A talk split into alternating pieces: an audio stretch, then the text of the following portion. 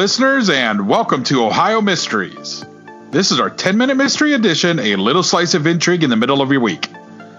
I'm your co host, Steve Yoder, and with me is our storyteller and journalist, Paula Schleis. Hi, everybody. Hey, I don't do this often. If you're listening to true crime, you already know to brace yourself for some horrible things. But I just wanted to give you a heads up that this one has some really disturbing elements to it, including some awful human beings. So, just a heads up, okay? Tonight's case is one of those unique situations where it's possible for someone to be a known homicide victim with a killer identified and convicted and still be listed on national databases of missing persons. And that's why the story of eight year old Arthur Noske deserves to still be in the public consciousness. Because while we know what happened to him, we still don't know where he is. On February 8, 1977, police got a call from a frantic mother at Parmatown Mall in Parma, Ohio, a Cleveland suburb. Her name was Ann Noske. The 32 year old mom had been shopping with her eight year old son Arthur. She said he'd asked if he could go play in a game room, and she allowed it. But when she went back to get him, he was gone. Police and volunteers launched an all out search throughout the mall, looking through area woods and ravines, from the air. They brought out a search dog and had him sniff the boy's clothing, and the dog followed a scent through a department store, then outside to a snowbank where a witness said she thought she had seen a boy playing there. But the scent was lost in the parking lot. A week later, Cuyahoga County Sheriff detectives joined the hunt. But it was all a lie. Two weeks later, on February 18, Ann Noske finally came clean with a gruesome tale. The boy was dead. On February 4, four days before she called police with her phony mall story, Arthur had been beaten to death by the fists of her raging boyfriend, Dr. Stuart Cutler. Cutler was a 30 year old emergency room physician at Suburban Community Hospital in Warrensville Heights. Ann and Arthur had just moved into his Brecksville home a week before Cutler killed her son. She said afterward, Cutler tried to burn her son's body in his fireplace. And when that didn't work, he took the charred corpse away. She didn't know where. The next day, arrested Cutler and charged him with aggravated murder. He pleaded not guilty. By then, the case was such a sensation, a judge ruled Cutler couldn't get a fair hearing in Cleveland. They just couldn't find enough jurors who hadn't heard about the case or, most importantly, didn't have an opinion as to the doctor's guilt.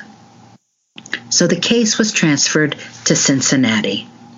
Cutler knew Cincinnati. He went to medical school there. He graduated from the University of Cincinnati in 1972. And he even made the newspapers there back then when he was preparing to marry his first wife, and he needed the city's permission to have the ceremony aboard a museum trolley car. But Cincinnati was as far as Cutler could get from Cleveland without leaving the state. So the trial began there in August. And that's when the public learned the shocking details of what happened to little Arthur. Until January 29, 1977, Arthur had spent all eight years of his life living at the home of his grandma, Helen Noske, on West 91st Street in Cleveland. Anne told her family Arthur's father was a Marine who may have died in the Vietnam War. Anne was a vet herself. She was born in Cleveland to Helen and Arthur Noske, went through the Cleveland public school system, then joined the U.S. Navy in 1961. Her time in the military included a deployment to Vietnam.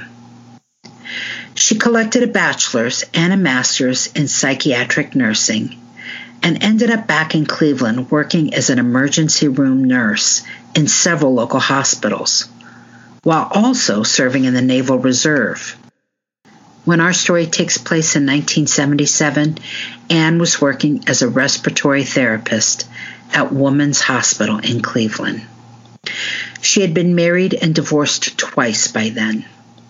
Since court testimony revealed Arthur had always lived at Grandma Helen's, I don't know if those husbands had lived there as well or if she had lived away from her son for a time.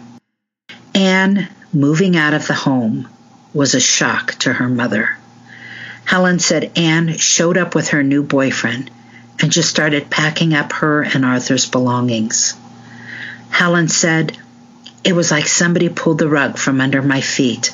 I said, In God's name, what are you doing? She said they were just going for the weekend. Then they walked out of her home.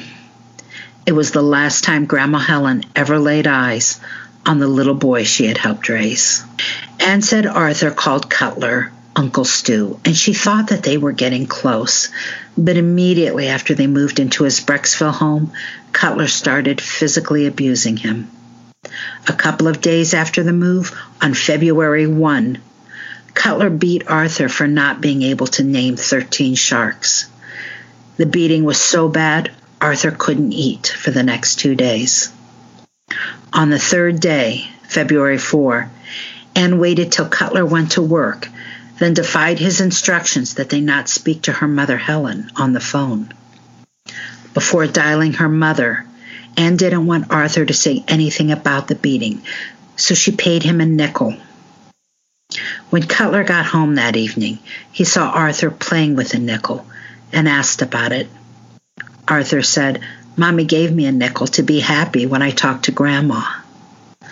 According to testimony from Anne, Cutler then turned to her and said, I'm going to show you what's going to happen to your precious little boy, and proceeded to beat him into unconsciousness.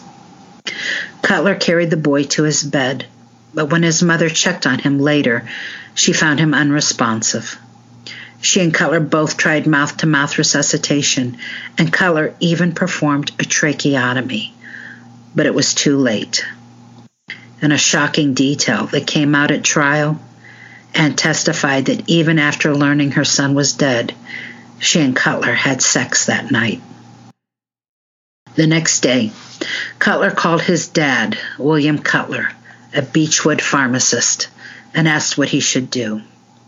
His dad told him to burn the body.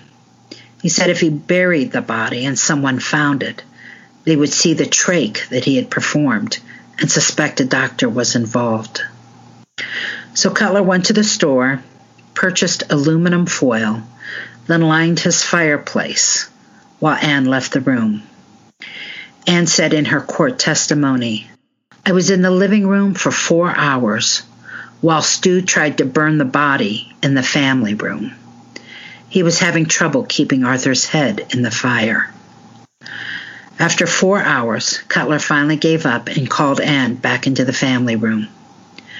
She said her son was balled up in a fetal position in the fireplace, charred black, his hair gone. She held the car door open while Cutler transferred the body, now wrapped in a blanket, to the front seat of his car. He drove away, then called her later to say, It's done. It's all over. It's done. Anne said she feared Cutler, but that she also loved him. She was carrying his baby at the time, a fetus she lost the next month at St. Luke's Hospital in Cleveland, after which she was hospitalized for anxiety and depression for the next three months. She said her love for Cutler and her unborn baby was why she initially went along with his cover up. I had lost my son, she said. There was nothing I could do to bring him back. Anne said Cutler told her to go to Parmatown and make up the story about Arthur disappearing. The guy who handled the search dog said the dog was clearly picking up Anne's scent that day, that he traced a path through a store and into the parking lot. Meanwhile, Cutler's father William came to the home and collected three plastic bags full of debris from the fireplace and some of Arthur's clothes, the clothes that Anne planned to tell police that Arthur disappeared in. Throughout the trial, Cutler maintained his innocence, saying Anne made it all up. He didn't kill Arthur, and he had no idea where the child was. He didn't take the stand, but the defense pressed the many ways in which Anne Noske was an admitted liar. From lying about her son's disappearance to questions about a welfare application, the lack of any evidence that Arthur's father was a Vietnam War casualty. They also challenged her contention that she feared for her life. They got Anne to admit that she once caught a former husband in bed with another woman and fired a 45 caliber pistol above the bed where they lay. But Ann Noske was safe from prosecution. She was given immunity for testifying against her former lover. Jurors also heard from the custodian of the apartment building where Cutler's father, William, lived. It was a 48 unit complex in Bedford.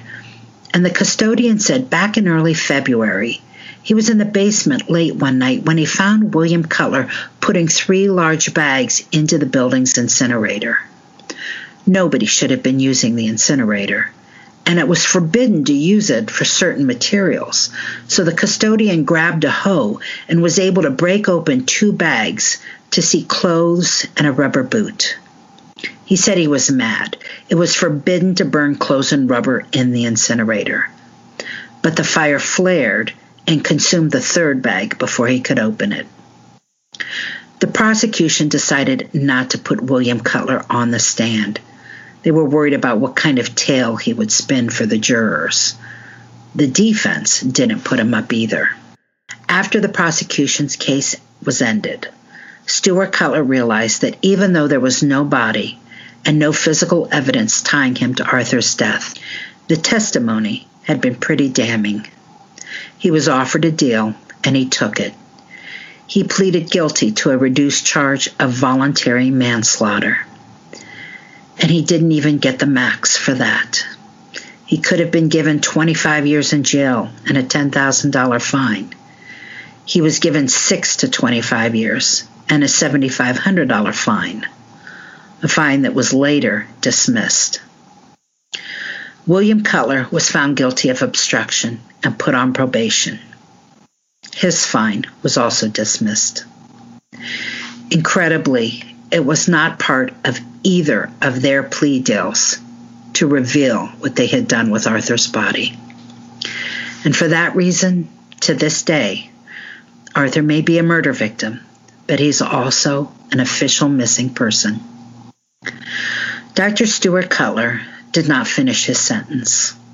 Just seven months after he was taken away to prison, he died of pneumonia. He was 31.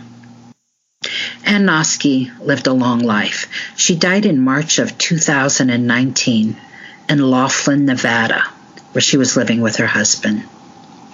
We know what happened to her after the trial because of her obituary. In 1985, she joined the Naval Sea Cadet Corps in Cleveland, where she met her next husband and added the last name Kelly. They adopted a daughter and eventually moved to Tombstone, Arizona. She immersed herself in the history of Tombstone, conducting historic tours, performing in local plays, and even becoming an extra on some movies, including the ABC miniseries The Legend of Wyatt Earp Return to Tombstone. At her funeral service, the family requested attendees wear Old West costumes. She was cremated and her ashes spread on the Colorado River. The obituary also said, Anne Marie will always be most known and remembered as mom to every kid she knew in Tombstone and anywhere she traveled. And most of all, as a loving, devoted, dedicated, and caring wife and mother. The obituary didn't say a word about Arthur. That's it for our midweek 10 minute mystery. We'll see you here Sunday for our next regular full sized Ohio Mystery episode. In the meantime, enjoy the rest of your week and may all of your mysteries have happy endings.